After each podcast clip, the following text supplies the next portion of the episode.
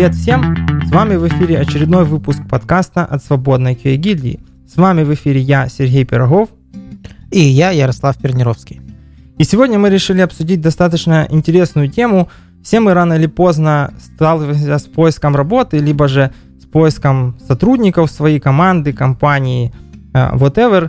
И мы решили сегодня обсудить долгожданную, долгообещаемую тему собеседований. Сегодня у нас, как обычно, есть гости, и первый из них – это Артём Никитин. Артём. Всем привет, меня зовут Артём. Да, ну он уже, в принципе, постоянный часто... Постоянный из ЗКД, когда его уже все знают. Да, он у нас уже почти постоянный резидент, поэтому о себе можно рассказать. А ты, кстати, еще не перебрался на другую работу? Нет, с ноября. А, то есть ты все еще, Еще пока, да. Объявление не поменялось, поэтому можно ничего не говорить. Да, но еще будет один тоже знакомый всем человек, но он зайдет чуть-чуть попозже. Значит, ну давайте начнем с такой лайтовой темы, да, собеседования. Вот я при подготовке к подкасту спрашивал в разных чатиках и всем, вот, чтобы людям было интересно услышать. И, значит, они набросали своих таких каких-то вопросов, на которые мы, собственно говоря, и ответим. Ну, и кое-какие я придумал сам. Вот давайте писали про вот первое собеседование наши на своих первых работах. Вот как это было, так кратко. Насколько этот опыт был успешным, неуспешным, и повлияло ли это на ваше восприятие мира. То есть обычно, знаете, бывает первое собеседование какой-то фейл, и потом появляется страх, что вот все следующие будут какие-то такие же. И особенно, мне кажется, это еще дает о себе знать, когда потом становишься уже интервьюером, да, и ты думаешь, вот, как меня там первый раз мудохали, сейчас я буду всех тоже так.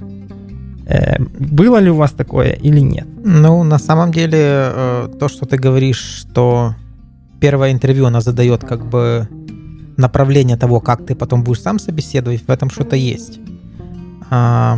Ну, меня первый раз интервьюировали в 2005 году, и я тогда сразу прошел, хотя мне, ну, по моему личному убеждению, тогда я должен был не пройти. Там было такое многоэтапное интервью, когда сначала говорили лично 4 человека, потом дали какие-то задачки, и я их все не решил, ну там вопросы. Вот, не решил по простой банальной причине, потому что тогда я плохо знал английский, а все вопросы были на английском, я пару не понял просто. Вот. Но и потом, после этого, когда уже я начал собеседовать, первое собеседование у меня было такое очень лайтовое, я думал, что не буду никого грузить, но в итоге оно было самое... Вот такое провальное мое собеседование в жизни, потому что чувачка мы наняли, но он оказался не очень.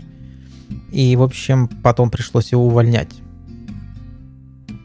Вот, так что если вы когда-нибудь будете собеседовать, то никогда не стройте свои вот эти вот манеру собеседования на основе того, как вас когда-то собеседовали. Лучше подготовиться по каким-то другим источникам. Вот, я так думаю. Ага, а у тебя, Артём, как было? Ну, я, честно говоря, уже не помню именно первое собеседование, по-моему, это было довольно давно. Ну да, из того, что я помню, это очень похоже на Ярослава, то есть я помню, наверное, самый последний эпизод это был, когда я пришел в Киев, это был 2013 год, и там тоже мне показалось, что как бы...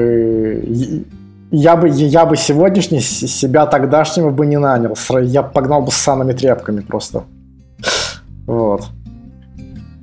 Да, ну у меня вообще первое собеседование было в 2012 году, по-моему. И я тогда, как сейчас помню, пошел в офис компании Intetics, есть такая в Харькове, И я тогда думал, что я очень круто знаю SQL. Ну, в принципе, это я-то вот так прям качал себя, там читал книжки, решал задачки, я помню. Тогда еще был сайт какой-то SQL.ru или что-то такое, в общем. Может быть, он сейчас уже даже не существует. Ну и, в общем, я думал, что вот чем-чем, а SQL я, в общем, возьму всех. Ну и, в общем, я пришел, естественно, они учли, и на удивление их задания были составлены, ну, в соответствии с моим резюме, они мне дали задачки по SQL, короче. Ну, там было, по-моему, листики, на листике 12 или 13 вопросов разного, там, от «да-нет» ответить до «выберите один из четырех вариантов». Ну, я их уверенно там поклацал, там, где-то минут за 30. И, в общем, короче, я не ответил ни на один по итогу, правильно? Это был прям такой фейл, тупо. Я прям почувствовал, как я упал ниже дна. Ну, в общем, тебя взяли? Нет, меня могли взять, если я вообще ничего не ответил. Хотя я с умным лицом говорил, что я все знаю. Ну, в общем, мне сказали тогда, иди подучись, и через месяц мы тебя возьмем, напишешь нам письмо. Ну, как обычно, через месяц я написал, они сказали, ну, вакансий открытых пока нет, может быть, когда-нибудь потом. Ну, в общем, но зато потом я пошел в другую контору, и меня взяли там сразу же, прям тупо, без вот этих всех, мы перезвоним, я пришел, час поговорил с тогда еще тем лидом, ну, тем той компании, и он меня сразу вышел, вернулся, говорит, когда ты готов выйти? Я говорю, да прям завтра. Он говорит, ну все, иди, бери манатки, приходи. Это какой год был? Это было в 2013 году. Ну, там, не 13, в ноябре 2012. То есть в августе я завалил в Intetics, а в ноябре я вот уже стал 3 месяца, я там, короче, еще дурью маялся, и потом нашел первую работу. Странно, потому что уже 12-13 год рынок был такой довольно насыщенный, и там так просто пройти было невозможно с первого раза. Вот когда я в 2005-м начинал, тогда, по идее, ну, в принципе, брали вообще всех. То есть любой человек с улицы, если он там умел что-то как-то на бейсике программировать, он имел шанс пройти. Вот, правда, тогда от тестировщиков требовали, ну, чуть побольше, чем сейчас. Там нужно было программирование более-менее знать. Вот сейчас, в принципе, этого не нужно. Но, как Артём сказал, если бы... Ну, как бы все собеседования, которые меня собеседовали, я бы себя не взял вот сейчас на своем месте на работу, потому что, блин, это все было какой-то такой трэш и угар, что даже сложно описать словами. Но почему-то брали. Ну, слушай, ты говоришь, вот сейчас... Надо прям быть таким мега крутым и знать языки, точнее, тогда надо было знать, а сейчас типа нет. Сейчас, по-моему, наоборот, ну, жестче. Сейчас нужно, если ты прочитал вот эти вот все ISTQB-шные хрени, ты знаешь терминологию, ты там прошел какие-то там базовые курсы на ютубчике или там, не дай бог, в IT, то, в принципе, у тебя есть шансы. Но тут... как бы палка о двух концах. Вот когда мы делали про IT выпуск, то как бы конкуренция большая. Вот за счет этой конкуренции люди просто не проходят. А раньше конкуренция была меньше, но от тебя требовали больше. То есть ты должен был быть именно такой технический. А поскольку людей было мало, то как бы сложно было кого-то там найти. И часто брали там, ну, там более-менее подходит, там по профилю вроде там веселый чувак, не тупит, ну, берем. Ну, вот как-то так было. Да, ну, а вот давай, вот Артём у нас представитель международного сообщества, и он проходил собеседование там у них, там, где все хотят, но никто не может, короче. Расскажи нам, как вот там проводят. Слушай, ну, в принципе, так как это везде написано, так оно примерно и есть. Ну, то есть, во-первых, понятно, что все сильно отличается от компании к компании, но если в целом, то как минимум несколько раундов собеседования. На практически каждом техническом интервью ты пишешь код. Вот. Да, ну и вот так. Такой вот момент вот про код. Ты говоришь, на каждом интервью ты пишешь код. Вот есть у нас такой вопрос, который волновал людей из сообщества, ну и в принципе его часто задают во всяких там разговорах про резюме, вот про код на бумажке. Нужно ли заставлять кандидата писать этот код на бумажке? И вот ваши отношения. Вот у меня, например, кардинально негативное. Ну, я тоже считаю, что это бред. Писать код на бумажке — это бред. А вот Артём говорит, что на каждом интервью ты пишешь код. Не, ну, да. Ты можешь писать, но я лично никому не задаю вот такую фигню. Мне сложно сказать, как я к этому отношусь. Я, в принципе, как-то нейтрально к этому отношусь. Но просто, опять же, зависит от компании. Некоторые компании, да, ты реально, там, условно говоря, открываешь блокнот, и тебя просят написать код, который еще и работать при этом будет. Ну а в другие компании, в принципе, они окей, там открывай IDE и понеслась. Поэтому тут тоже зависит от... Ну, у меня, кстати, есть... у меня негативное отношение к такой активности на собеседовании, потому что зачастую кандидат пребывает... в любом случае кандидат пребывает в стрессе, да, то есть это ненормальные для него условия труда, то есть обычно на работе мы можем и в Google посмотреть, и в принципе, мы не под наблюдением, а мы сидим и делаем свою задачу, да, поэтому даже самая простая задача на собеседовании может показаться сложнее, чем она могла бы быть. И у меня был один такой момент, когда я пришел на собеседование, меня собеседовали там всякие там тимлиды, потом там команда, еще там, и в общем, потом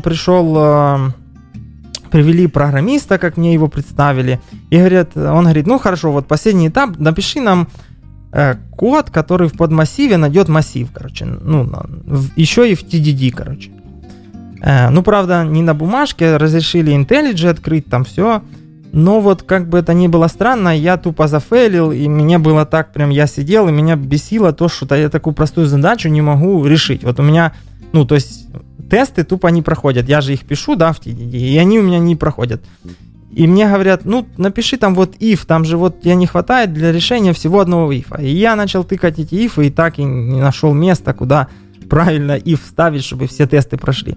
И после этого у меня появился какое-то такое отвращение к этому всему, и я как к себе не люблю, то есть когда я собеседуюсь, не люблю, когда задают такие вопросы, и я на своих собеседованиях тоже никогда не прошу написать какой-то вменяемый код.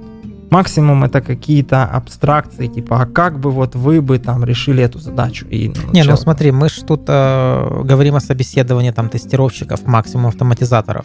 То есть, если ты собеседуешь какого-то там джависта, тем более синьора, то он обязан это делать. А автоматизатором, я не считаю, что это... Тем более там алгоритмы какие-то, там поиски минимального пути, нахера это нам? Не знаю. Вот зашел менеджер в звонке. Значит, Дмитрий, мы тебя вводим в экскурс. Мы говорим про первое собеседование. Вот какое было твое первое собеседование при входе в эту сферу? Только коротко. Честно, я с трудом его помню, потому что это было порядка уже, наверное, 14 лет назад, но... Там не было глубоких технических вопросов. Хорошо, то есть тебя там прям не сильно не испытывали? Задавали знания по основам, но псевдокод писать не просили. Код на бумажке. У нас вот как раз вопрос, нужно ли заставлять кандидата писать код на бумажке?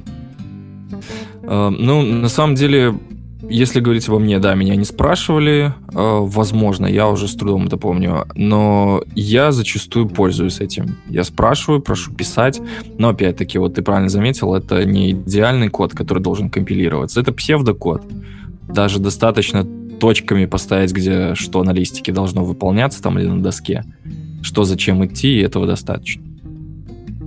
Окей, ладно, этот вопрос, я думаю, тут вот какие задачки лучше всего, вот все-таки мы сошлись все на мнении, что лучше всего давать какие-то задачи просто на сообразительность, там типа А не больше Б, там, или там что-то будет еще.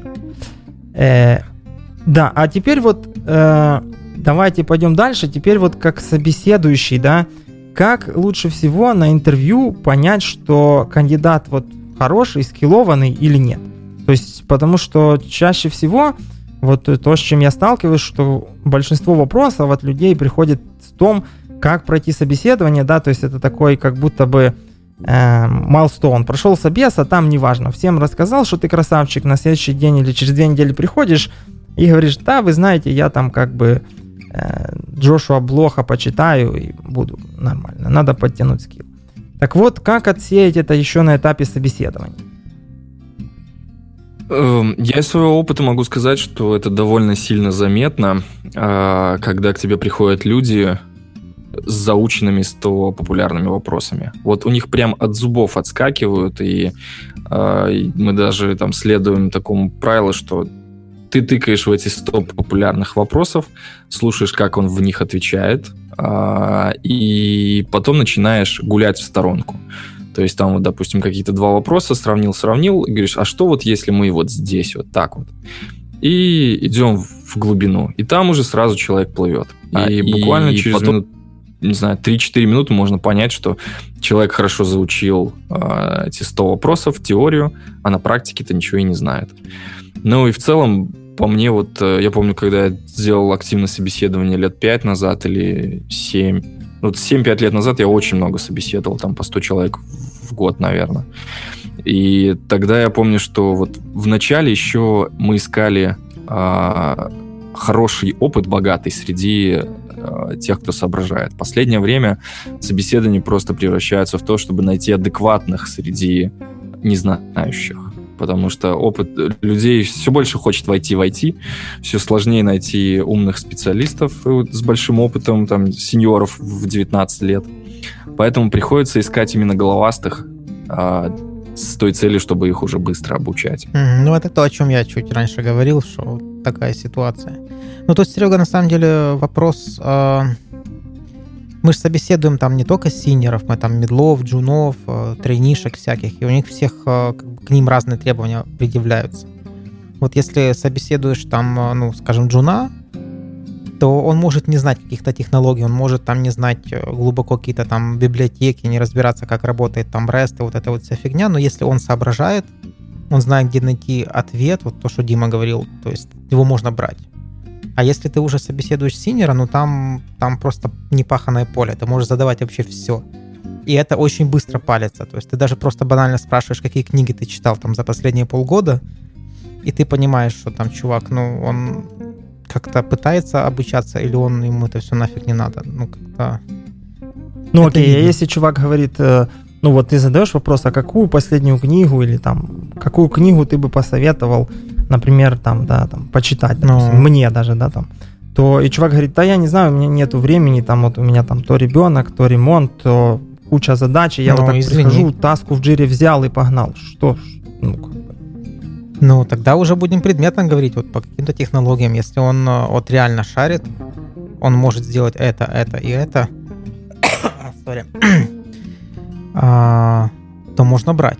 Ну, окей, как бы, ну, а если, ну, допустим, теперь со стороны собеседуемого, да, там, вот на английском вот это интервьюер и интервьюи, оно достаточно такое. Так вот, как, если вот вы приходите на собес, да, вот как бы вы извращались, чтобы вам не задали алгоритмическую задачку? Ну, тут ты никак не можешь извратиться. Ну, то есть если чувак, который тебя собеседует, хочет тебе задать задачку, он тебе ее задаст. А второй вариант, что ты можешь можно просто... ли на собесе сказать, да, вы знаете, я не хочу отвечать, или там... Ну, конечно, можно. У меня, кстати, был такой один раз кейс, и парниша сказал, я что вам тут компилятор буду на листике или на доске изображать? Я не буду такой фигней заниматься. Но по факту оказалось, что как бы писака из него так себе, в плане того, что он простейшие задачи, ну, то есть, когда мы полезли уже хоть немножко поглубже по теории, оказалось, что там ее знаний никаких нету. Поэтому, да, у него был хороший заготовленный ответ, но не сработало. А вот, кстати, ну, из тех статей, что я там привел у нас, я их приложу потом в шоу-ноуты, и Ярик сказал, что кто ж кидает статьи за 2 минуты, я вот, так как я читал, да, я буду вам их это в эфир закидывать. Так вот там пишут, что если вам задали, ну, неудобный вопрос, или вот задали вопрос, на который ты вообще прям, знаете, бывает такое, спросили, а ты сидишь и думаешь, а что это? Ну, то есть ты не то, что не можешь ответить, ты даже не знаешь... Ну, грубо говоря, это, не знаю, название запчасти в машине, это язык программирования, или это... Ну, ты не понимаешь, что спросили. Или это блюдо какое-то, мало ли. Ну, может, тебя проверяют, знаешь, как ты задаешь тупой вопрос, а человек говорит, о, да, там это я вот делал. И ты думаешь, так, блин, я спросил, это блюдо, такого вообще не существует. Ну, и я, кстати, люблю такое задавать. Иногда это палит тоже очень сильно, значит, что чувак просто, ну, вообще купился на самое дешевое. Так вот, там пишут, что надо, если вам задали вопрос или задачку, там, да, напишите, там, не знаю, как в массиве найти подмассив, там, или строку переверните, то надо такую задачу решать в голос. То есть не сидеть тупо над листиком, молча пытаться что-то решить, а говорить, ну так, значит, я бы там и, ну, что-то писать, но в это же время объяснять. Даже если вы не напишете вменяемый код, который там будет работать и будет там все линтеры проходить, но зато люди увидят, как вы мыслите. А иногда кандидаты, вот по моему мнению, действительно делают ошибку, они садятся над листиком, и ты не можешь понять, ну, то есть он понимает, ему сложно там или еще что-то. И у меня это вызывает еще недоверие, потому что, скорее всего, человек и на работе будет так делать, то есть он столкнется с задачей, которую он ни разу не делал, а все мы рано или поздно к такому приходим, правильно? То есть есть задачи, которые ты вот в спринт сидишь там или на груминге и думаешь, блин, я бог знает, что это такое. И одни идут за помощью сразу, а другие как бы замыкаются, и в итоге спринты валятся или там узнается это на самых последних этапах. Так вот, как у вас? Вот я здесь с тобой полностью соглашусь, и это просто вот один из самых лучших советов, который можно дать людям, которые идут на собеседование. Опять-таки, повторюсь, что все реже и реже выпадает шанс пособеседовать людей, которые действительно там хороший опыт, и ты все-таки больше выбираешь людей, которые хорошо соображают. И ничто другое лучше не показывает, как то, как вы размышляете в процессе решения задачи. И я обычно во время собеседования сразу людям говорю, что окей, ну, если ты что-то не знаешь, там, ты говоришь, что ты не знаешь. Если ты что-то вот пытаешься там продумать или решить, то ты рассказывай то, что ты решаешь. Потому что наше дело там определить уровень твоих знаний, определить, как ты умеешь соображать. И вот именно то, что ты нам будешь вещать в этот момент, может нам подсказать, там, как ты соображаешь. Так что... Супер важный совет всем, кто идет на собеседование, и особенно, кто попался на технический вопрос. Если вы даже не знаете, размышляйте. Оно очень хорошо одновременно показывает и вашу дурь, если она есть, и ваши знания, если они есть. Я бы тут еще добавил, что на самом деле хороший повод, обычно, уже чисто из опыта, что когда ты делаешь и говоришь вслух, что ты делаешь, то это позволяет завязать диалог с интервьюером, и зачастую, например, если он видит, что ты застрял где-то, он тебе может слегка подсказать, в какую сторону идти. А может и не подсказать. Тут как бы зависит. Да. Может быть, у собеседующего... социофоб туда, конечно. Может быть, у собеседующего цель завалить кандидата. Бывают же такие, то есть, знаешь, как это добрый злой полицейский, когда один валит вот так вот, просто с целью завалить, а другой, это нет, а все нормально, это ты хороший. Вот. Ну, а давайте вот такой вот топчик, вот, а вообще смысл, смысл валить человека, то есть, я вот этого никогда не понимал. Я могу тебе рассказать пример из своего личного опыта. Я иногда прибегал к стресс-собеседованиям. Очень часто на лид-позицию, особенно на проектах, где такой стрессовый клиент, нужно уметь работать в стрессе. И нужно уметь это переживать. И у меня вот личный опыт был, человек пришел на собеседование, по технической части все хорошо, тут вроде бы все хорошо, все спросили, опыт спросили, все идет хорошо, и решили проверить, просто увеличивая, как это происходит, это делает, увеличивается темп вопросов, там, грубо говоря, перестрелка из двух человек, которые тебя собеседуют, один, второй. И за счет вырастания вот этого темпа вопросов, стресс у человека начинает подниматься. И, конечно же, не стоит цель загнать человека полностью в ступор, но был момент, что человек вот до какой-то определенной уровня планочки доходит, напряжение, и он потом все, выключается. Вот он просто как страус головой в песок, и дальше с ним ничего не происходит. Он не отвечает, он не реагирует, он просто сидит, молчит.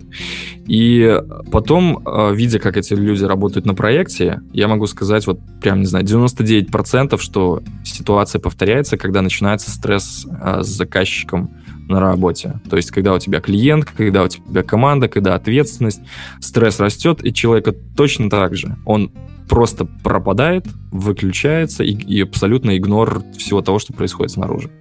И порой вот это такое стрессовое собеседование с попыткой якобы завалить помогает выявить это на ранних этапах. Кстати, вот стрессовое собеседование проходишь, когда едешь из Киева в Минск, там задают, куда едете? Так, а вещи ваши? Ты еще не успел на первый вопрос вообще понять в час ночи, что ты, где ты, а тебе, так, а что в сумке? А вы куда? Книжки везете, в Минск? Да? А какой адрес? И ты думаешь, откуда я знаю, у меня билет. Вот отель, а кто покупал билет? И ты такой, все, думаешь, что вы от меня хотите вообще? Это Беларусь, детка. Мы когда в Штаты летели, тоже спрашивали, это ваш ноут? Да, мой. А там ваши фотографии? Да, мои. А вы его никому не давали? Ты смотришь, а что они это спрашивают? Ну. Да, еще вопросы странные, что ты просто не понимаешь вообще смысл вопроса, а они же хотят адекватный вопрос и говорят, а что вы так медленно отвечаете? Ты говоришь, так я... Они, вы что, накуренный? Ты говоришь, да нет, я спал. А что у вас глаза красные? Так, блин, час ночи, что... Да. Вот это, наверное, так... но... Да, ты там пишешь, плохой QA, до свидания. Да, не смог. Не, ну я с Димой согласен. Есть, я вот просто... Многие, допустим, я перестал в какой-то момент, когда я дорос, и вообще попал в эту сторону, когда уже ты садишься за стол как собеседующий, а не собеседуемый, и тебе ставят задачу, вот что надо нанять человека, а потом, когда ты строишь команду, ты понимаешь, какой человек тебе нужен. Рано или поздно на проекте вот есть, как я говорю в чатиках, там есть время нанимать рок-звезд, а есть время нанимать работяг. И ты, когда идешь на собеседование или открываешь вакансию, ты составляешь профиль человека, которого ты бы хотел нанять. И я вот, например, больше смотрю, подходит человек в этот профиль или как бы нет. А там уже его скиллы, там знания, ну, дальше у меня еще есть, я смотрю на то, сколько человек денег хочет, потому что все равно у меня есть какая-то справедливость, что если он хочет много денег, то он должен много знать. Не знаю, насколько это справедливо, нет, но тогда получается, если так не отсеивать, то тогда непонятно, за что людей набирать, и надо тогда всем одинаковые платить зарплату. Либо у тебя появляется законное право погонять его и в хвост, и в гриву по технической части, если он хочет много, и доказать ему, что он был неправ, либо прав. Не, ну не доказать, а просто получается, что, смотри, если, допустим, к нам приходит там серьезный сеньор, там, да, и он там просит, ну, не знаю, 100 тысяч копеек, да, и мы понимаем, что по резюме он, может быть, столько не стоит, да, ну, то есть человек за что-то же просит деньги, ну, у нас еще будет вопрос, но можем перенести, да, но просто пытаешься заматчить его запрос на его знания, потому что так, получается, можно брать всех и всем платить все деньги, и как-то непонятно тогда, что будет. Ну, хорошо, давайте продолжим дальше. А вот про тестовое задание. Хорошо, код на бумажке писать не надо, там задавать. А вот если тестовое задание, может ли оно помочь, или вообще это тоже useless вещь, и это bad practice? Не, ну как раз тестовое — это отличная тема. То есть ты, когда даешь тестовое задание, ну, главное, чтобы оно было адекватное какое-то, знаешь, там, не написать репорт-портал за 20 минут, что-то doable. Вот, и ты там сразу видишь, насколько чувак быстро тебе его сдает, насколько он там качественно оформляет, ну, то есть это реально помогает. То есть он приходит домой, у него нет стресса, типа он не сидит там на листочке, вот это, не дрожит. Ты даешь ему как бы условия, приближенные к рабочим. То есть у него там есть интернет, гуглы, там друзья, тра-ля-ля, типа, и потом смотришь. Ну вот, да, если но чувак он тебе же присылает... его делает дома, и непонятно, он его делает сам или... А, ну какая разница? Ну, если тебе на работе дают таску, и ты ее делаешь, мне все равно, ты сам ее делаешь, или кто-то тебе помогает, мне главное, чтобы она была сделана. Вот. Плюс есть такое понятие, как испытательный срок 3 месяца, и там как бы все эти баги вскроются. Но все равно, ну, если чувак присылает как бы задачу довольно быстро, то ты понимаешь, то есть, ну, как бы это видно, что сам он делал или кто-то помогал. То есть есть какие-то признаки, по которым это можно определить. Если он там начинает тянуть, там, у меня там компьютер сломался, еще что-то, там, говорит, ну, не могу, можно завтра, много работы, ты понимаешь, ну, как так не очень, знаешь. Вот. Ну, да. Ну... У меня противоположное мнение по этому поводу. Я вот очень не люблю тестовые задания давать, потому что очень часто их прибегают, ну, скажем так, написанию, исполнению, помощи друзей, там, подруг, парень, кто угодно делает их. И потом еще ты тратишь время на то, чтобы это пересмотреть, а потом все равно спрашиваешь человека. И по мне, как бы, ну, опять-таки, возможно, это из-за большого там количества людей, чтобы просто не тратить время на пересмотр этих задач, чтобы не тратить время людей. Я всегда прибегал только уже к живому разговору.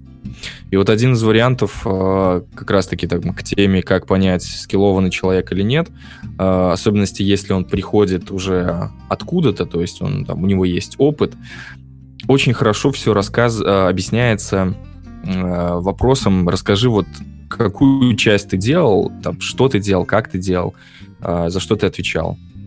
И когда человек начинает расписывать, рассказывать, как это он делал, вот что, очень хорошо слышно уровень его понимания, уровень осознания, уровень того, где он там что добавлял, что удалял, какие-то, не знаю, там паттерны вводил, где он что переписал. Это все очень, очень слышно и очень сразу понятно. Ну и опять-таки вот важно заметить, что крайне различные собеседования подходят к разным уровням людей. То есть джунов нужно собеседовать, там, интеримов по одной форме, мидлов, сеньоров, там, мидлов по-другому, сеньоры третьи, лиды вообще в основном, софт-скиллы больше уклон и так далее.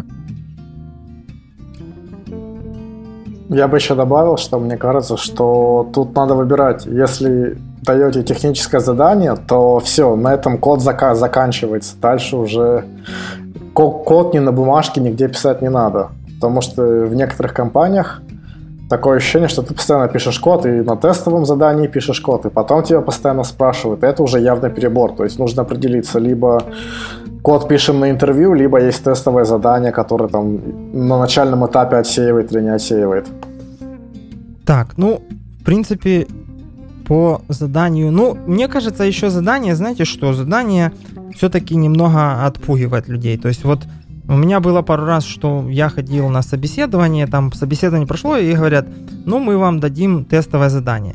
И для меня это было, типа, как-то не очень, потому что, ну, что вам еще непонятно, что вам нужно тестовое задание. Но иногда в компаниях есть отговорка, типа, ну, у нас такие правила, типа, независимо от того, какая позиция, мы тупо всегда даем тестовое задание. И, допустим, для меня вот сейчас уже там иногда тестовое задание есть еще... способом оценить адекватность компании, потому что выбирает не только компания, но и сотрудник, и иногда дают нас, ну, в качестве тестового задания какой-то зашквар, который ты понимаешь, что, блин, если у них такое тестовое, то, скорее всего, нужно будет ну, с этим и на работе сталкиваться. Вот буквально пару дней назад ко мне там приходили за консультацией по поводу тоже там вот дали тестовое задание, и там фреймворк для мобильной автоматизации. И он тупо, дали проект в GitHub, который тупо даже не компилируется. Ну, вы представляете, да? То есть, понятно, что там может быть как часть задания, типа, ты там разберись. Но мы когда начали дебажить, и я полез там, ну, короче, мы начали дебажить, разбираться, полезли в кишки, там было видно, что код написан так. Ну, у меня, как уже более-менее опытного, вот сразу стало ощущение, что там и на проекте так пишут. И, в общем, мы-то его запустили, но... Вот я бы после такого тестового сказал бы, наверное, ребятам спасибо, но я, наверное, пас. Ну так видишь, это ж отлично. То есть тестовые задания помогают. Помогает определиться, что тебе не надо идти в эту компанию. Ну, в том числе. Ну, смотри, я вот отношусь к ним позитивно, но это означает, ну, то есть это не означает то, что я даю всем. То есть иногда ты видишь, что человек шарит, ему не надо никакого тестового задания. Если ты видишь, что человек немножко плавает, то это как один из способов, ну, возможно, у него стресс на собеседовании, возможно, он там ему что-то мешает, он не может раскрыться, ты ему даешь тестовые задания. Ну и там дальше уже как оно куда заведет.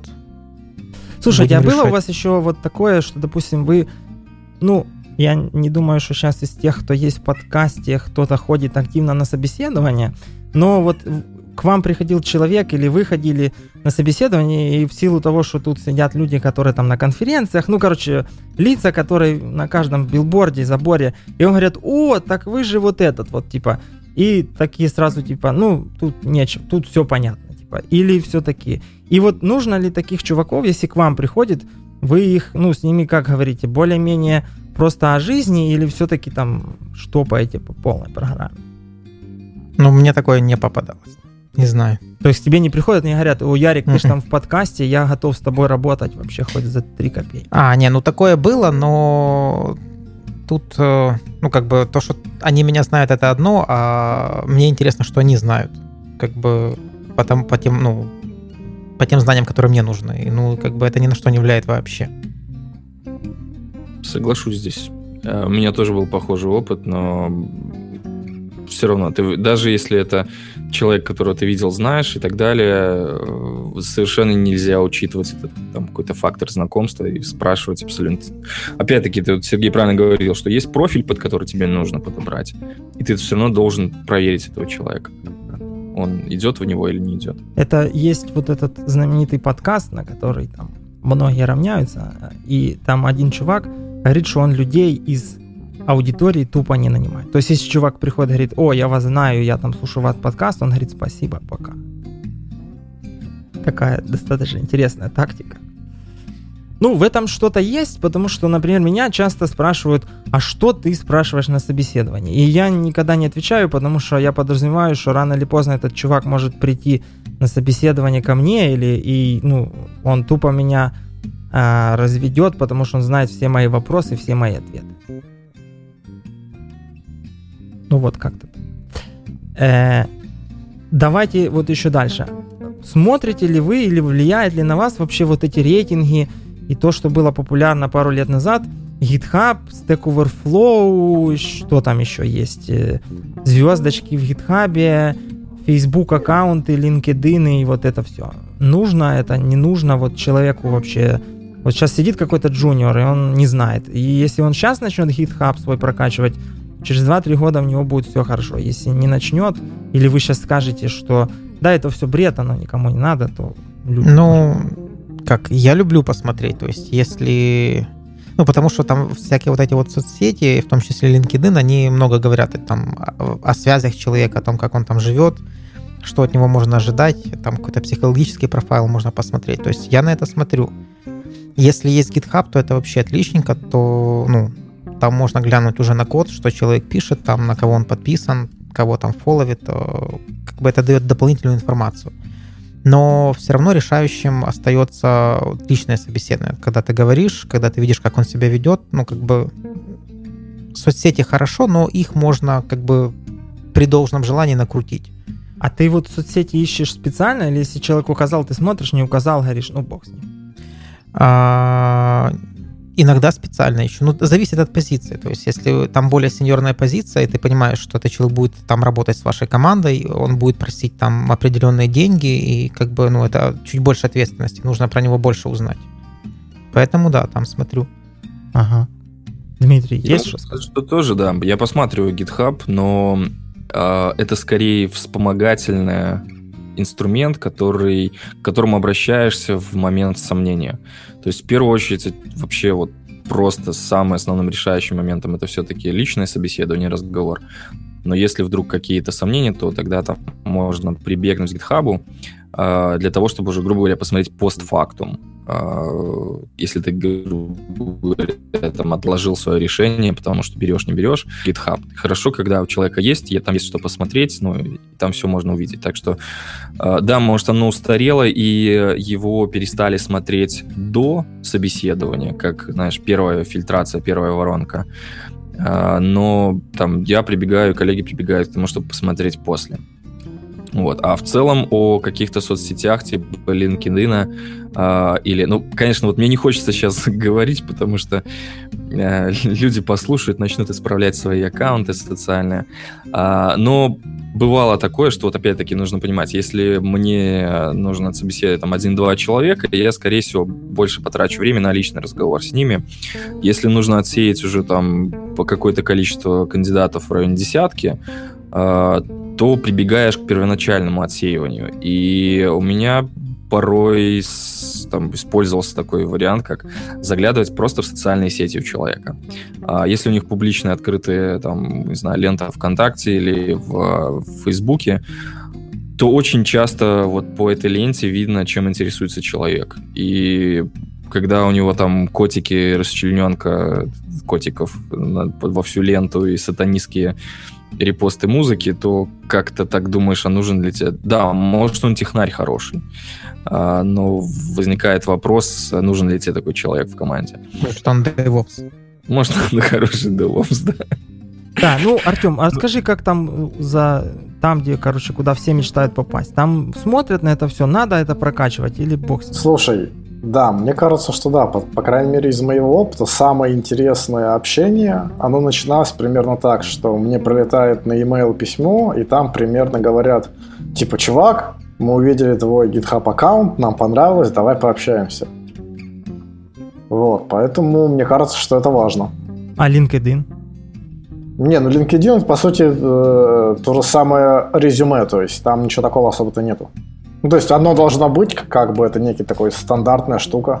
Окей, ну а если, допустим, хорошо, вот просто у меня, например, есть GitHub, и есть там несколько проектов, в котором там в одном 100 звезд, в другом 23, это не накрутки, а просто даже вот тест-контейнеры мои приняли официально в семью тест-контейнерс, так что, типа, я могу там, теперь говорить, что я там мега крутой. Но суть в чем, что это должен быть вменяемый аккаунт, типа 4 вылизанных репозитория, или как вот у меня 72, и там из них 4 адекватных, а все остальные то форки, то какие-то эксперименты, то еще чего-то такого. Вот. Ну, как я понимаю, там должно быть что-то, за что у ревьюера зацепится глаз. Да, за что у интервьюера зацепится глаз. А дальше уже зависит от специфики компании там, и так далее. То есть...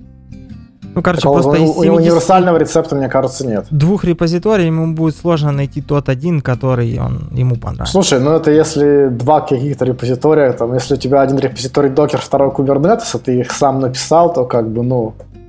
Нет, в принципе, про интервью уже можно речь не вести, уже и так все понятно, вопрос денег.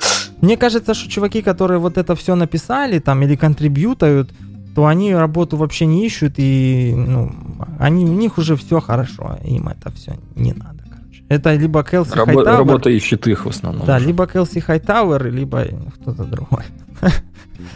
Да, ладно, давайте пойдем дальше, потому что у нас тут, в принципе, достаточно много, а мы движемся так. А вот так, значит, GitHub был. Значит, а какие вот теперь, когда мы там человека погоняли, листик по бумажке пописали, GitHub посмотрели, и кандидат, в принципе, интересный, и мы вот обычно в конце собеседования, чтобы быть все такие polite и вежливые, говорим, а вот есть ли у вас какие-нибудь вопросы? То вот каких вопросов вы ожидаете от человека в этот момент? То есть, я вот больше всего сталкиваюсь с тем, что это становится больше, как, знаете, показать, что ты гостеприимный, не говоришь, все, спасибо. Не-не-не. Типа... Я ожидаю хоть каких-то вопросов.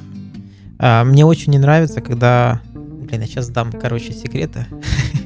Обычно что люди... Да-да-да. Обычно, когда ты задаешь такой вопрос, то люди... У них есть заготовленные ответы. Они говорят, расскажите о проекте. Расскажите о компании. Знаешь, какую-то такую фигню, которая никому на самом деле не интересна вообще. Вот. Некоторые, которые более такие целеустремленные, там спрашивают про зарплату, про какие-то там соцпакеты, какие-то такие нюансы, которые они вообще-то должны были там у HR спрашивать, а не у меня. А есть люди, которые такие говорят, да нет вопросов, все понятно, и уходят. Вот такими вот, они, мне кажется, подозрительными, короче. К ним возникает вопрос. Да, я очень осторожно к таким отношусь. Знаете, что мне не нравится? Я же все-таки, наверное, из всех тут, что есть, я собеседовал меньше всего. То есть я собеседовал просто потому, что надо, потому что мне сказали, вот команда, иди, ищи его. У тебя сейчас 4 инженера, а надо еще 3 найти. И я их там искал, собеседовал и все такое. И делал это как получалось, как знал. И суть в том, что мне не нравится в этих вопросах и вообще, в принципе, что... я, например, всегда человеку рассказываю все, что я могу, на этапе он как бы все равно еще не пришел, и я ему все секреты рассказать не могу. Но бывают такие, знаете, когда вот особенно в больших компаниях ты приходишь, и собеседующие говорят, мы же тут просто на входе собеседуем, а про проект вы уже там с PM-ом, DM-ом, каким-то чертом лысым будете говорить. А мы тут как бы вот... И ты в такой момент думаешь, а что я дальше могу спросить как бы? И вот тут начинает, то есть человек, может быть, еще вот не задает вопросы, потому что он знает, что этот конкретный собеседователь ему особо-то ничего и не ответит. Мне на самом деле очень не нравятся такие собеседования. То есть я когда-то сам на них попадал и вижу, как они иногда происходят, когда собеседует тебя HR, который нанял, и пригоняют какого-то технаря, который должен якобы отметить уровень твоих знаний. И вот самое плохое в этом то, что этот технарь совершенно не относится к тому проекту, куда этого человека будут собеседовать. И по мне это такое... это не лучшее собеседование, потому что зачастую этого инженера оторвали от своей работы, у него нет мотивации и заинтересованности в том, чтобы найти себе в команду хорошего человека. Его задача просто прийти и показать, насколько он хорош, и в хвост и в гриву погонять того, кого нужно поспрашивать. такие собеседования вот не самый лучший вариант. Гораздо лучше, если это человек с проекта, который подбирает, опять-таки, вот Сергей правильно сказал, под профиль человека на проекте. Mm-hmm. А было у вас такое? Вот у меня был один раз, когда к нам пришла девочка, и я понял, что она клевая, все хорошо знает, хороший специалист, но на этом проекте ей будет тупо плохо. И я ей сказал, что вот есть такие нюансы, этот проект ей, скорее всего, не подойдет. И она не пришла. Было. Это ты сейчас спросил, можно ли такое говорить или... Я имею в виду, что человек, который внешний технарь, вот как говорил Дима, типа ему вообще пофиг. Ага. А ты, когда знаешь подноготную, ты можешь взять человека, понимая, что он будет здесь нормально работать, а можешь сказать, что, здесь будет плохо, тебе ищи что-то лучше.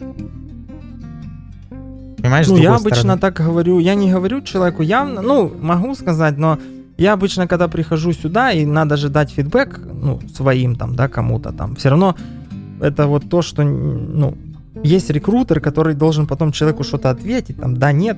И я иногда говорю, что человеку, он сейчас работает на более интересном проекте, чем, допустим, у нас. Вот я вижу, да, там.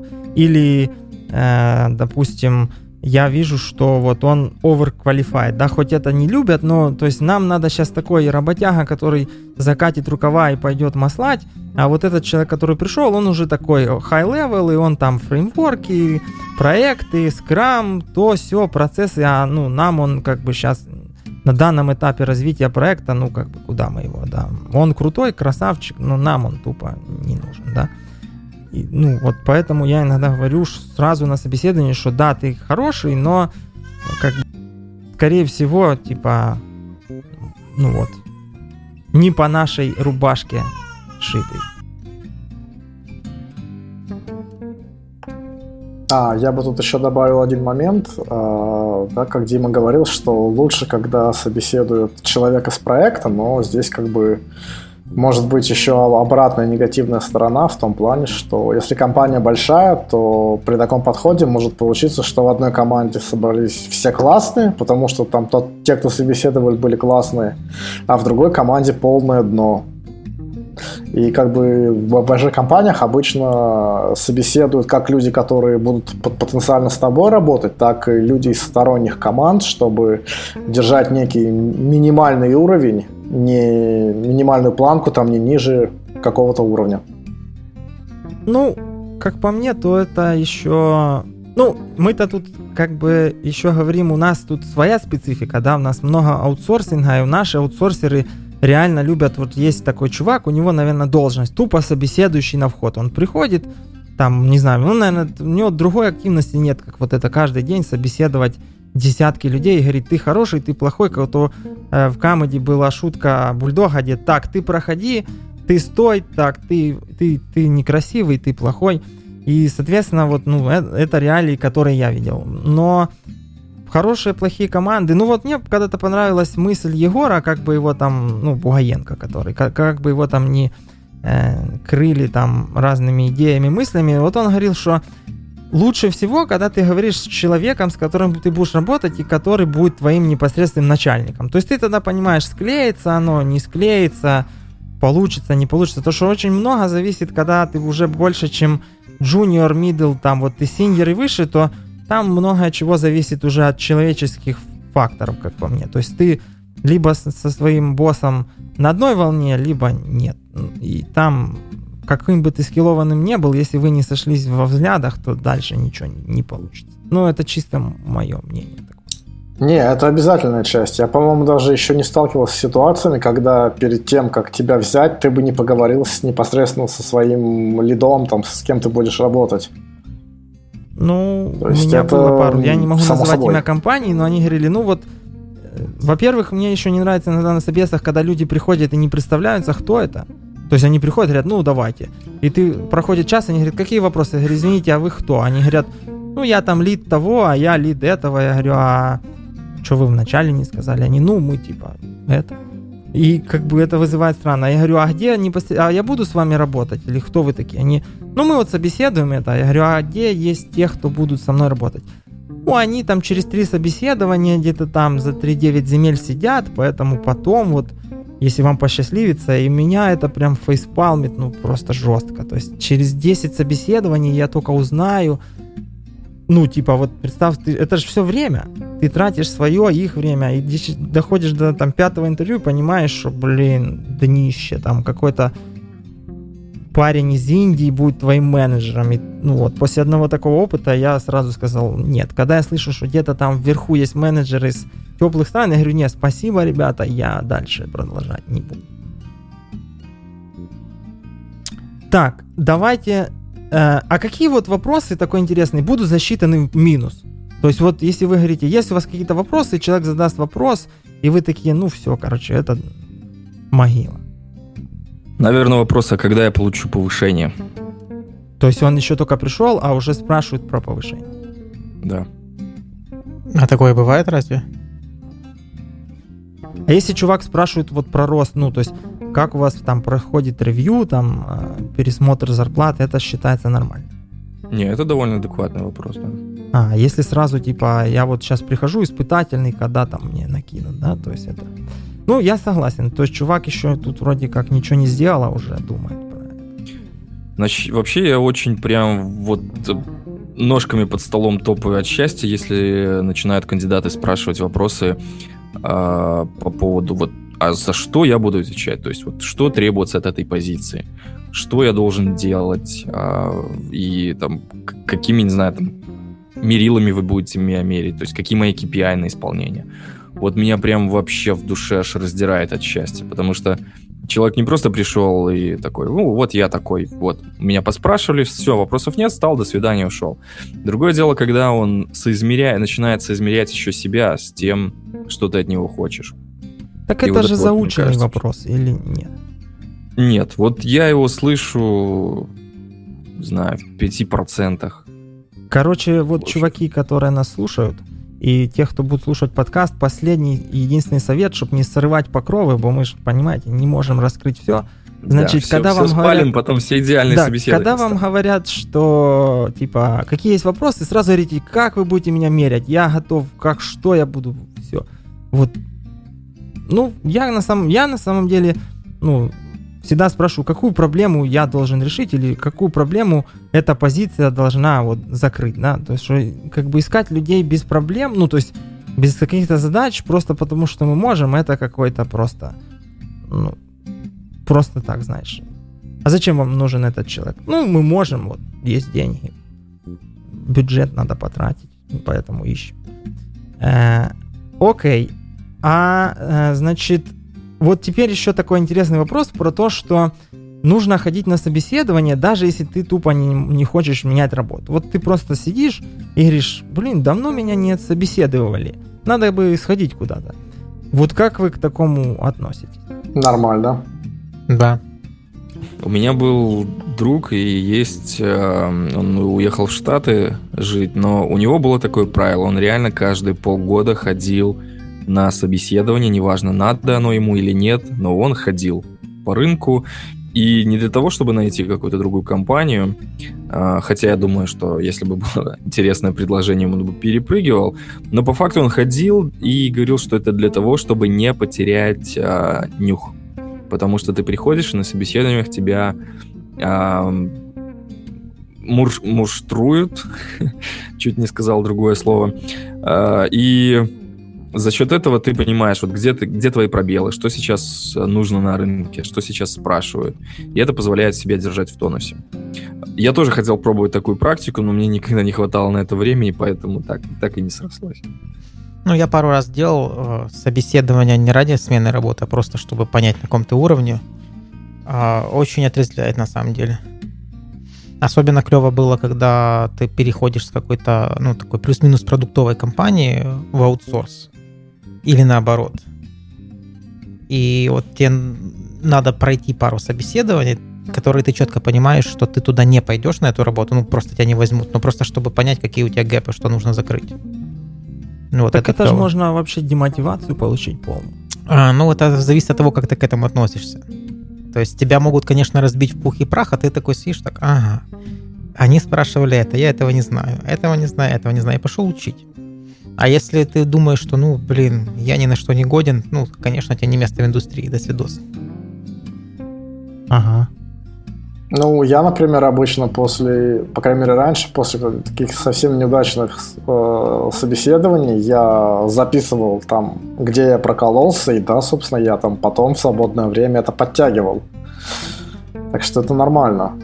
А что касается собеседоваться просто так, ну, в моем случае это просто обычно происходит, да, что тебе пишет какой-то HR, рекрутер, и говорит, вот мы такие-то, такие-то, не хотели бы пообщаться. И да, я смотрю, если в принципе это выглядит интересно, я говорю, да, давайте пообщаемся, посмотрим.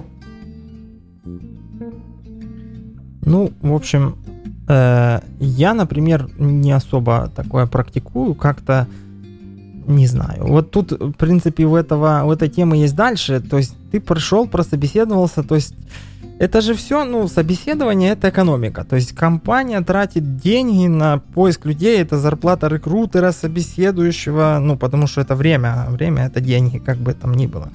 И тебе там, ну, ладно, отказали, не отказали, там, но если, допустим, компания вот долго ищет человека, и тут она его нашла, ну, вот такого там, да, самородка, да, там, не знаю, какого-нибудь лида, а он-то со своей стороны пришел просто вот так поиграться.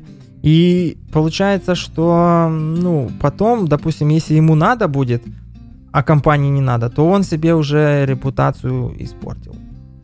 И плюс, вот как дальше быть, если вам прислали все-таки оффер, а вы, типа, вот вообще не хотели, как отказать вежливо?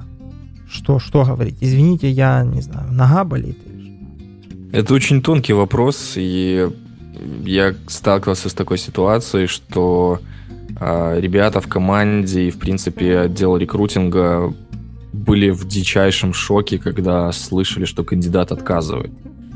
Но тут момент такой, что самим рекрутерам нужно понимать, что не только компания выбирает человека, но еще и человек выбирает компанию. Это все-таки обоюдное действие, обоюдное решение. Там, один идет в компанию, компания берет этого человека. И я думаю, что бывали такие ситуации, когда у людей есть несколько предложений одновременно на рынке, когда они начинают активно ходить, что ну да, окей, кто-то предложил лучше, где-то был интересней проект, возможно, как бы ваша компания не такая интересная для него. А как отказать? Наверное, самые... Ну, нет какого-то там красивого решения. Вот сказать, мы вам перезвоним позже. Такого совершенно нету. Но, не, наверное, я сейчас говорю о том, про что... кандидата. То есть вот кандидат, ему прислали оффер, а оффера, ну, ты же должен какой-то ответ дать. Ты можешь сказать нет, но, как правило, в этот момент рекрутеры начинают активно там, а почему? А мы вот можем вам больше печенек дать, или более большое окно, или там, а смотрите, вот давайте вы с Димой поговорите, или... Ну, короче, я сталкивался с тем, что тебя прям начинают теребить, чуть ли не ты говоришь, это отстаньте от меня, удаляешь скайп, они в Facebook тебя находят там. В окно лезут. Там. Ну, почти, да, почти так. Я думаю, что вполне адекватно должен быть HR-специалист. И если человек говорит, что вот я ходил по рынку, я же приходил не только к вам, у меня есть более интересное предложение другой компании. Они там, если начнут говорить, что вот, да мы вам больше денег дадим, больше то, очень хорошо отрезвляет, отсекает людей, что ты говоришь, я туда иду на меньшие деньги, но там что-то, что мне более интересно. Да, вот это второй совет. Дальше закрываем тему, а дальше мы начинаем сливать. Спали, валиться. Правильно, да, все. Вот так говорите, и будет нормально. Ну, либо выключайте телефон, забивайте окна. Я вот хату купил на 18 этаже, чтобы тупо было сложно добраться. Потом. Только на вертолете, на голубом. Да, давайте теперь дальше про... Вот прошел собес, вы там как-то составили свое мнение. И как дать фидбэк? То есть... Что, ну вот, тут, не знаю, человек написал, бытует мнение, что плохой фидбэк давать нельзя, потому что человек все равно найдет работу, и типа, а в голове у него останется вот какая плохая компания, все там мудаки, и когда он дорастет до высоких позиций, то он нам больше никогда не придет. Вот. Но плохой давать нельзя, надо давать конструктивный. То есть, если ты даешь конструктивный фидбэк, и он с ним соглашается, ну так что, вы поговорили, вы друг друга поняли. А если чувак думает, что это не конструктив, а вот прям он ушел, такой думает, ну тогда это проблема чувака на самом деле. Ага. Ну и, скорее всего, ты в разговоре с ним увидишь, что он там не совсем адекват. И... Да, ну тут как бы двухсторонне. То есть не все умеют давать конструктивный фидбэк, оно сливается иногда в такой, знаешь, наезд. Ну хорошо, а в чем, давай вот один пример конструктивного фидбэка. Например, ты меня спросил там, как писать Java, а я говорю, ну, блин, не знаю. Или напорол какой-то ересь. И вот как? Не, ну ты можешь сказать, ты не знаешь, ты дебил. Это обидно. А ты можешь сказать, ну смотри, вот у нас есть позиция, здесь нужна Java, а у тебя Java нет. Ну мы не можем тебя взять, потому что у тебя нет пункта, который нам нужен. Все. Ну а если он сидит и говорит, ну я же вот, смотрите, я же вот написал. А что вот? Он же сказал, что он Java не знает. На листике там, не знаю. А что он написал? Ну тогда можно попросить его еще что-то написать. Либо сказать, чувак, ну ты же понимаешь, что твоего, как бы тебе будет некомфортно здесь работать, потому что ты не знаешь чего-то. Окей, а если мы сейчас говорим, дальше будет минутка сексизма, если это девочка, то есть девочкам, как правило, сложнее давать фидбэк. Почему сложнее? Ну, не знаю, они сразу такие, типа, блин... Ну, что, заплачут? Ну, нет, у меня такого не было, но... Мне кажется... Я на самом деле, я не разделяю в данном случае. Девочка не девочка, и, ну... Совершенно нет разницы. Ну, короче, хочешь денег... Да, одинаково копать надо. Тут момент, что вот опять-таки мы возвращаемся к понятию профиля. Вот у тебя есть профиль позиций, и фидбэк, который ты даешь человеку, это не то, что ты говоришь, вообще ты такой вообще плохой, неудачник, ты вот не подходишь на наш профиль. Тут проблема в том, что данный конкретный человек не под этот профиль. Он, допустим, подойдет очень хорошо под другой. То есть тебе нужен синьор, а он вот сейчас прям... очень крепкий мидл.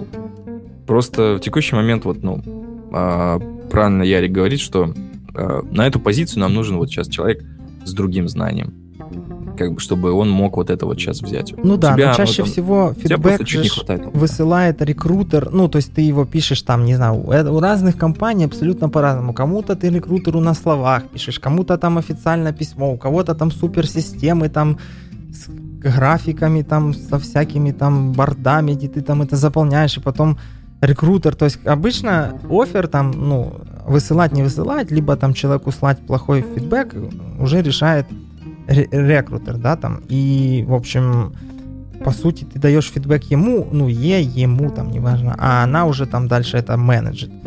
И зачастую я знаю, что это просто Ctrl-C, Ctrl-V ровно, ну вот, она не анализирует, да, она просто копирует то, что ты написал, и туда там куда-то засылает. И чаще всего это бывает, вот факапы, как по мне, происходят, когда человек написал, типа, а-ля думая, что это черновичок, а вот взяли прям и там сырое отправили, там, блин, типа, знаешь... полная ересь, я расстроенный, но я напишу завтра, и она напишу завтра не скопировала, а полная ересь это отправила. И человек читает и думает, ах, вы ж мудаки такие. Ну все, и потом на Правда IT или там DevBuy и Doe там с отзывами о том, что вы все такие плохие. Окей. За тем же следить надо. Ну. Не, ну следить, если ты такой, я же... Как же ж так, вы отправили, я же так, просто между собой. Я, кстати, видел такие фидбэки после интервью. Они очень короткие, емкие, в духе мутный, нечеткий, там, вообще непонятный. Такие ну, точно. Да, да. Ну, как по мне, то фидбэк, вот есть же в компаниях даже 360, там, то вот я люблю не позитивно, когда тебе пишут, а что тебе пишут плохого. То, что оно помогает развиваться, ну, развиваться, в общем. Ты видишь, что ты... Как люди видят тебя со стороны, и ты тогда хочешь правишь, хочешь не правишь. Вот как сейчас говорят, ну, там, люди, с которыми общаюсь, они говорят, мы даем тебе фидбэк, а дальше хочешь его воспринимай, строй на основе него PDP, хочешь сожги эту бумажку, ну, там, не знаю. Сейчас бумажки уже не выдают Excel-ки. Ну, в общем, не знаю, хочешь, можешь вообще ее не открывать. Вот получил письмо и сразу в delete отправил, и говоришь, не знаешь, лучше спишь, короче. Давайте еще два вопроса, мы уже завалили за час, и надо как-то... Я бы еще чуть-чуть добавил про фидбэк. Мне кажется, что тут есть такое понятие, что как минимум нужно написать человеку, что, мол, извините, вы нам не подошли. То есть, может быть, даже не указывая почему, чем просто не ответить и пропасть. Нет, так а он же все равно спросит, а почему? И тут надо как-то уже...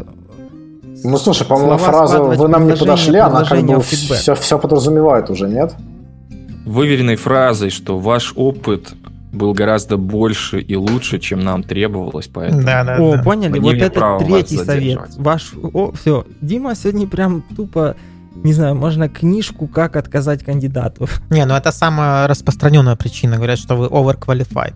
Не, ну overqualified, а на самом деле это же вранье. Я вот это больше всего не люблю. Ну так оно же, все знают, что это вранье, и все понимают, что, блин... Ну, но оно такое приятное. Ну, не знаю, в общем. И потом, а вот дальше мы сходимся к пунктам двум последним, да, потому что собеседование, вопросы, ответы, это все хорошо, но вот чуваку говорят, вы overqualified. И он такой думает, ага, значит, я настолько крут. И приходит и просит ЗП, которое там, не знаю, на 1,5 раза больше, чем вообще по рынку средняя для этого, ну, для этой позиции, там, как любят говорить, вилки, и... там, грабли, что там еще есть, вилы и все остальное. Ну, и приходит, вот сейчас и что с того? Человек задал вопрос, почему сегодня зарплата зависит больше от наглости соискателя, чем от опыта и стажа. То есть не порождаем ли мы вот этими фидбэками в... Не-не-не, это вообще никак не связано, это чисто бизнес. То есть работодателю выгодно заплатить меньше, получить больше. Соответственно, оно все-таки... Ну, как бы кто не просит повышения, тот его не получает. Вот и все. Да, и нужно же понимать, что когда человек приходит на собеседование, то, опять-таки, к данному конкретному профилю позиции, скорее всего, есть вилка зарплатная, когда человека могут акцептнуть там от и до.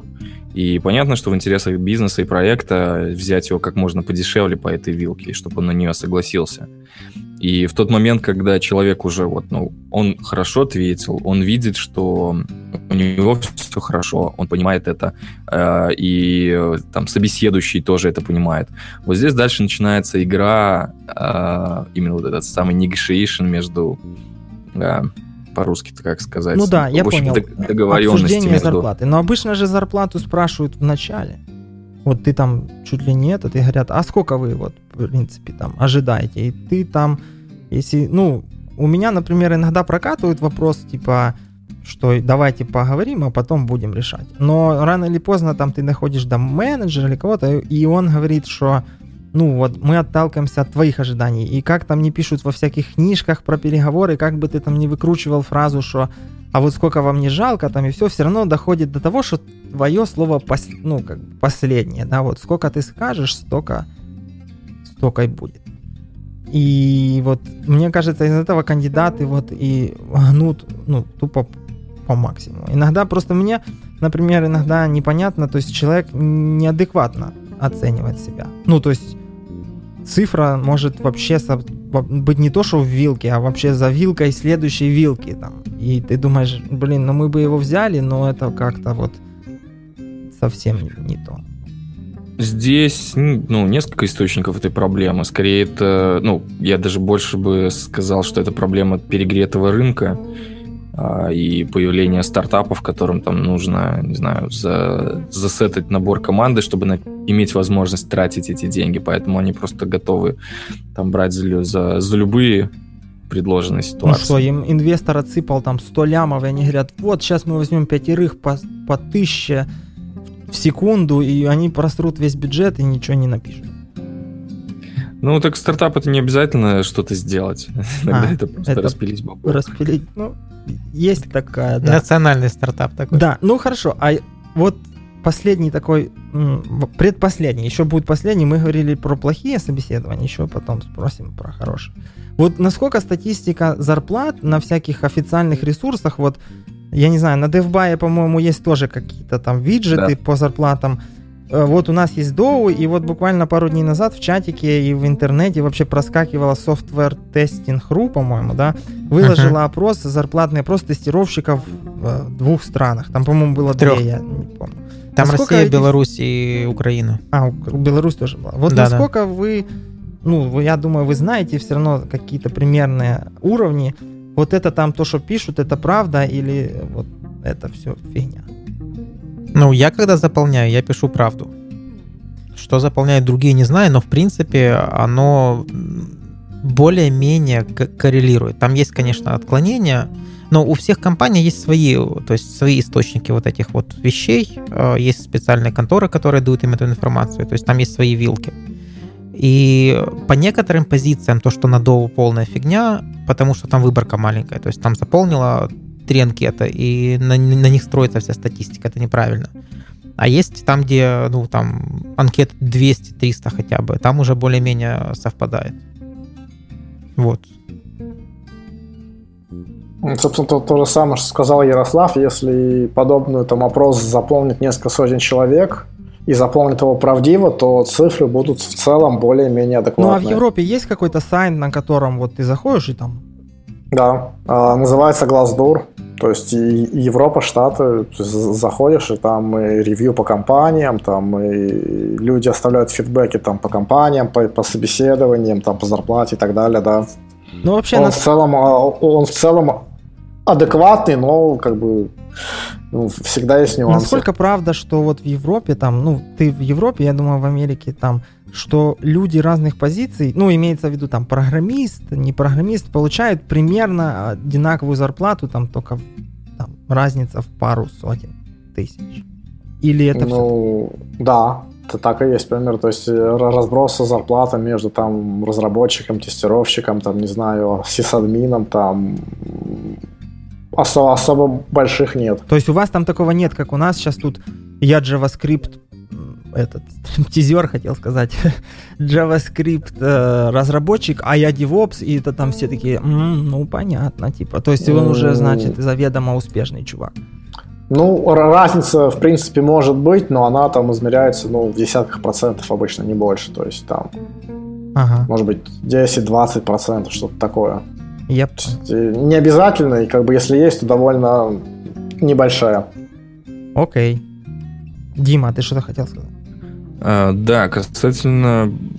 Ну, в целом я отношусь к этим распространенным информации от этих сайтов скорее как никак вообще, потому что, с одной стороны, это может быть и абсолютная договоренность какого-то одного комьюнити поднять уровень цен в одном регионе, просто заполнив все фейковые данные и показав там совсем другие цифры. Поэтому, ну, мне не доводилось вот последний просмотреть, оценить относительно нашего рынка, поэтому я даже ничего не могу сказать. Ну, я обычно могу сказать, если мне... по вот этому опросу от Software Testing.ru, так там написали, что в Украине прям мажоры-мажоры. Там тупо у всех больше 3К. Ну, большинство заполнило, что у них больше 3К. Но, насколько я знаю, рейты в Украине сейчас выше, чем в Беларуси. Вот сейчас начал наблюдаться такой... Ну, не говори, бо все попрут сюда, ну и вон. У нас тут и так... Просто не так давно у нас было выше. Сейчас в вашу сторону наклонилось. Сядут на Минск, Киев поезд и приедут сюда все быстро. Так они по кругу будут ездить. Вот туда-сюда, туда-сюда. Но вот могу точно одно заметить, что... Вилка, ну вот обычно там, знаете, считается, что вроде бы девелоперы больше зарабатывают, получают зарплату, на самом деле нет. Вот я, положа руку на сердце, могу сказать, что у нас совершенно одинаково между автоматизатором и разработчиком. Разницы в вилке нет вообще. Ничего себе, у вас там какие-то... Это просто разработчикам не доплачивают.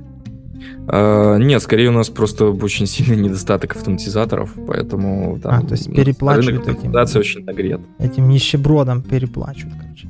Ну хорошо, а вот меня иногда вот всегда интересовал вопрос, а может ли у менеджера или лида в команде зарплата быть меньше или такой же, как у его подопечных? Ну, зачастую она так и есть. Да, может и бывает и часто. То есть Project Manager получает меньше, чем Senior Java Developer? Нужно понимать, какого типа этот Project Manager, потому что Project Manager может быть девушка из лингвистического института, которая там умеет хорошо общаться с клиентом и просто координировать работу, не знаю, перетаскивать в джире таски и все.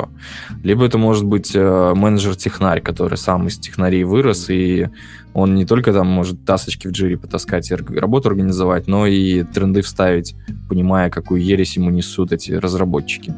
Это разные виды менеджеров, и, как бы, соответственно, у них и зарплата разная. Те менеджеры, которые просто администрейтив, процессы и не более, то да, их зарплаты зачастую не то что ниже, они могут и несколько раз быть ниже зарплаты какого-нибудь лида, например, на проекте технаря. Ага, окей. Ну и давайте последний вопрос, чтобы закончить на позитиве. Те вопросы, которые я спрашивал, ну, я выбрал самые интересные, потому что многие повторялись, и там у некоторых были какие-то слезливые истории. Вот я пошел, меня там наказали, как всем отомстить. Ну, ребята, камон, здесь нету мести. Есть позиция, есть зарплата, есть красивые глаза, кому-то пошло, кто-то пришел на собес после пьянки, и тут вы с утра в 9 пришли, и не сложилось, и, в общем, потом не знает, что в фидбэке написать, и, ну, короче, и так оно и получается. Какое вот из вашего опыта, или вы бы сказали, вот лучшее собеседование вы проходили или были, вот что можно сказать, вот это пример, например, вот. Есть же какой-то эталон? Ну вот я могу за себя сказать, я считаю лучшим, когда я работу нашел за 15 минут. То есть мне позвонили, говорят, о, так ты же вот этот, ну что ты там это, я там рассказал, они говорят, все, сейчас через 20 минут оффер, прислали оффер, я подписал. Не, ну Коля не считается. Нет, это было не с ним. Но у меня таких не было собеседований еще, потому что я не так часто меняю работу. Ты закорузлый, да, сидишь? Но я в 3 компаниях всего проработал за всю жизнь. Ага. Но внутри компании на разных проектах. Не, ну я понял. Ну хорошо, можешь быть тогда какой-нибудь кандидат. Уже вот ты пришел и готов был его взять уже через... Ой, такого было очень много. То есть я их там отсобеседовал, ну, явно больше, чем 100, и, может, даже не 1. И было пару раз такое, что я просто говорил, вот, берем, вот, как есть. Прям не, надо... не вставая со стула, да? Да. Ты выходишь, да. Рекрутер заходит, и он нужен. Да. Дима, а у тебя такое было? Ну, туда я только с точки зрения, кого я собеседовал, потому что, опять-таки, я за свою рабочую деятельность мало компаний сменил. Как в одной был, так и есть. Но бывали такие интервью, когда прям вот ты понимаешь, что человек шарит, и тебе уже не просто интересно его спрашивать, а тебе интересно вместе с ним что-то там докапывать, и вы уже вдвоем стоите, там рисуете на доске, и прям ты понимаешь, что это не собеседование там вопросами засыпая, а у вас прям единение мыслей, вы уже вместе что-то фантазируете, продумываете. Вот прям у меня несколько раз такие были собеседования, и да, это вот те случаи, когда покупаем прям здесь вот со стулом, в чем одет, прям переносим его в рабочую комнату. Ну да, а теперь представь, ты вот так с ним там чуть ли не уже не поженился, а он говорит, я отказываюсь. Было дело, был вот один такой был, и как бы, ну что, жалко, конечно. Ему там в тот момент приходилось что-то, по-моему, по деньгам то же самое, но просто чуть другим заниматься. Ага. А у тебя, Артём, как было, нет? Или слушай, ну вот у меня, собственно, мне очень понравился весь процесс общения с Эластиком, где я начну работать в ноябре, и как бы... Вот, то есть вообще было забавно, там, ну, знаешь, идет процесс, ты такой сидишь, думаешь, блин, я вижу только одно хорошее, а где плохое-то? То есть смотришь на Glassdoor, блин, все хорошо. Думаешь, странно, там, спрашиваешь у знакомых, там, а вы что-нибудь про этих ребят слышали? Все говорят, все хорошо, и ты думаешь, блин, что за фигня? Слушай, а, ну, такой офф-топ, да, то есть Артем будет работать в Elasticsearch, кто дослушал, не в Elasticsearch, в Эластике. Кто-то слушал, тот молодец. А они вот пишут только Elastic или Кибану тоже. Ты им там это скажи, что Кибана неправильные выдает ответы. Я, блин, пару дней назад думал, что я голову сломаю. В итоге поставил плагин в Chrome, и он мне показал на запрос правильный ответ. А Кибана выдает какую-то дичь. Ты им это передал. Ужас. Ну да, Elastic, он, собственно, делает все. И Кибану, и Logstash, и все остальное. Что за дичь вообще такая? Я 4 часа потратил на написание одного запроса, который оказался правильным, а Кибана показывала неправильно. Я прям расстроился. Зато у нас теперь в тусовке будет человек, которому я буду спокойно говорить: Артём, вот почему ваш Elastic столько жрет ресурсов? Да, ну ладно, про Elastic мы еще, думаю, потом подкасты будут, и тем более Артём что-то выйдет, там узнает, освоится, может быть, что-то интересного расскажет. Но я так понял, ты же там будешь этим, DevOps каким-то заводилой, правильно? Ну да, я еще буду, тем более не в самом, то есть в Elastic Cloud, то есть команда, которая делает их SaaS. Ну то есть, короче, ты будешь вообще прям поверхностный. Я понял. Так, ладно, в общем, давайте будем завязывать, время к ночи движется. Поблагодарим наших патронов, а это именно Алекс Бондарь, Алиса Маркова, Дмитрий Панасюк, Дмитрий Рудаков, Эрик Халимов, Марина Колесник, Алексей Асанов, Рома Маринский, Сергей Солошенко и Игорь Передядько. Те, кто был на Кьюафесте, получили футболки, те, кто не был, уже они все поразъехались. Осталось отправить как-то в Канаду Эрику, но я прям даже не знаю. Если, кстати, вы знаете, скажите, как туда что-то заслать, и мы зашлем, потому что Укрпочта, к сожалению, не умеет. Ну, давайте, что мы еще можем сказать, и поедем дальше.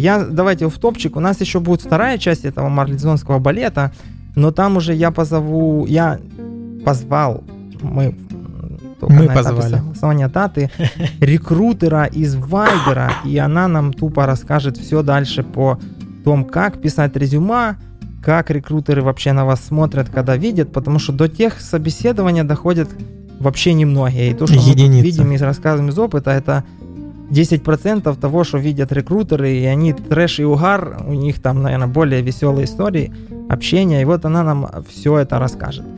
Мы, естественно, это запишем и вам это выложим. Давайте прощаться. Какие-нибудь приятные слова нашим слушателям. Приятные? Ну, не знаю. Хочется сказать, ходите по собеседованиям чаще и импрувьте себя, но не скажу. Скажу, что не надо этого бояться. То есть, когда вы идете на собеседование, это не экзекуция. Это скорее как продажа, где вы продаете себя, а компания продает себя, и вы присматриваетесь друг к другу. То есть, смотрите на это с точки зрения того, что вы идете не... то есть, все люди идут за деньги, но вы идите не за деньги, а за то место, где вы будете работать 8 часов в день, там, неделями, большую часть своей жизни. То есть вы должны присмотреться к компании, ну и компания, соответственно, к вам. И если вам говорят, что вы не подходите, вы тоже можете сказать, что вы нам не подходите. Как бы это ж равные отношения. Окей. Тима? Да, соглашусь с Яриком, что все-таки собеседование – это не только выбор вас, но и вами выбор компании. Но главный совет – качайтесь технически, растите, копайте, ширше глядите, и никаких проблем с собеседованием вообще не возникнет. Тёма? Да, я бы хотел сказать, что, наверное, относитесь к этому проще. Не мандражируйте, не бойтесь, просто представьте, что это своего рода некая игра. Старайтесь получить от процесса удовольствие. А я, знаете, что скажу? Что надо любить маму и писать тесты. Вот так вот это будет. Это наш официальный слоган. Пишите, любите маму, пишите тесты. И тогда у вас все получится.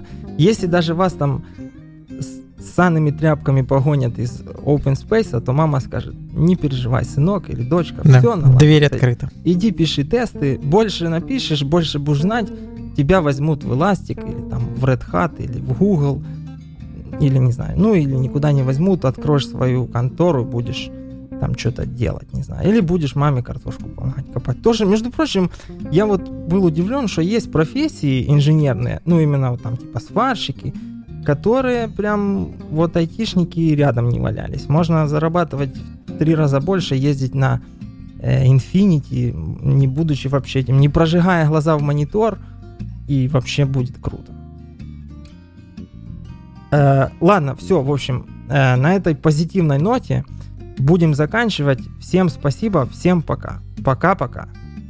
Да, пока-пока. Всем счастливо.